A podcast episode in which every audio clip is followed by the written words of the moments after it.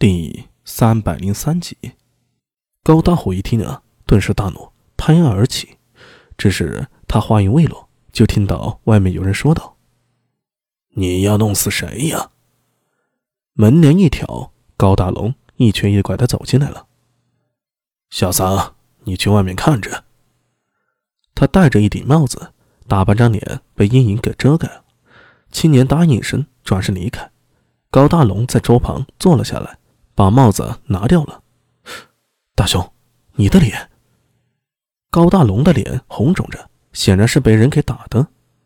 哎，小事情，没事儿。是不是齐飘那贼娘娘的做的好事？不是。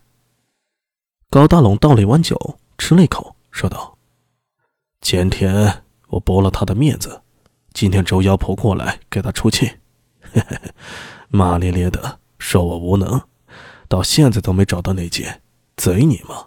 封一房数金之多之复杂，估摸着没几个人清楚。查内奸，查个锤子，白忙活罢了。他说完，看高大虎人一脸气愤，不由得笑了：“山君呀，想当初哥还没混出来的时候，比这个更大的委屈都吃过，这又算什么呀？不过这笔账，老子早晚要和那老妖婆算的。”以为有三老爷撑腰就能为所欲为吗？贼你妈！找到机会，我不会让他好过的。好了，这都是小事情，你找我有事情吗？高大龙嘴上说不在意，可语气中却透着阴狠。高大虎嘴巴张了张，最终还是没有再说这个话题。从小和大兄相依为命，他对高大龙非常了解，这是个喜怒不形于色的人。能在他面前说出这样的话，说明高大龙这心里啊，一定是恼怒的很了。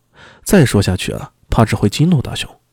他相信大雄的手段一定能报仇。深吸了一口气，他低声道：“是苏大为让我来的。”哦。高大龙愣了一下，一双三角眼旋即眯缝起来。他已经派人调查过苏大为了，对苏大为的出身十分清楚。苏大为的老爹苏昭，当年就是长安县的不良帅，曾杀过鬼，因此被赞为拼命三郎。不过后来他失踪了，听说是被朝廷调走，然后战死在了域外，具体情况就无从知晓。苏大为本人一直都是平平无奇的，直到今年他才露出真容，并且在归义坊杀了一头鬼，和他老子的经历啊极为相似。之后。他跟着一个太学生劫狱，还救了一个尼姑。